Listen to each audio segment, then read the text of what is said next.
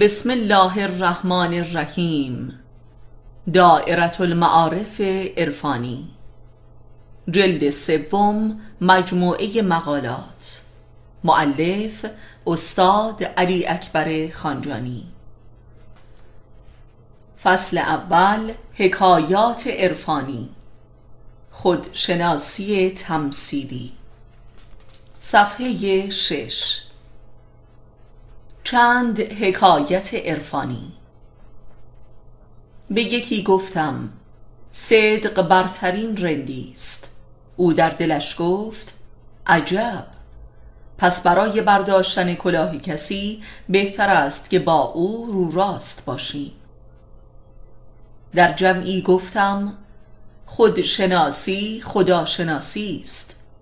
پس از چند روز با کمال حیرت متوجه شدم که همه افراد آن جمع در میان مردم دعوی خدا می کنند.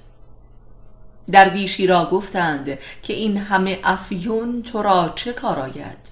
گفت مردان حق چون به عرش رسند پایشان را به چنین زنجیری ببندند، مبادا که فرو افتند و بر فرشی پایشان بشکنند.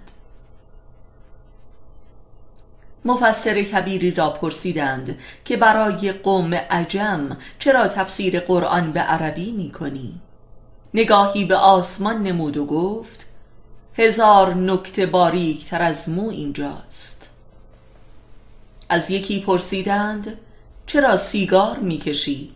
گفت بیش از این شهامت ندارم. پرسیدند اگر شهامت می داشتی چه می کشیدی؟ گفت نعره. از حکیمی پرسیدند چرا پیروان هر اندیشه‌ای بزرگترین تحریف کنندگان آن اندیشه اند؟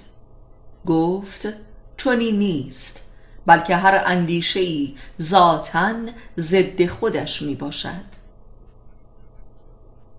از یک انقلابی و آزادیخواه حرفه‌ای پرسیدند اگر همه ملل جهان آزاد و سعادتمند شوند آنگاه چه خواهی کرد؟ پاسخ گفت خودکشی.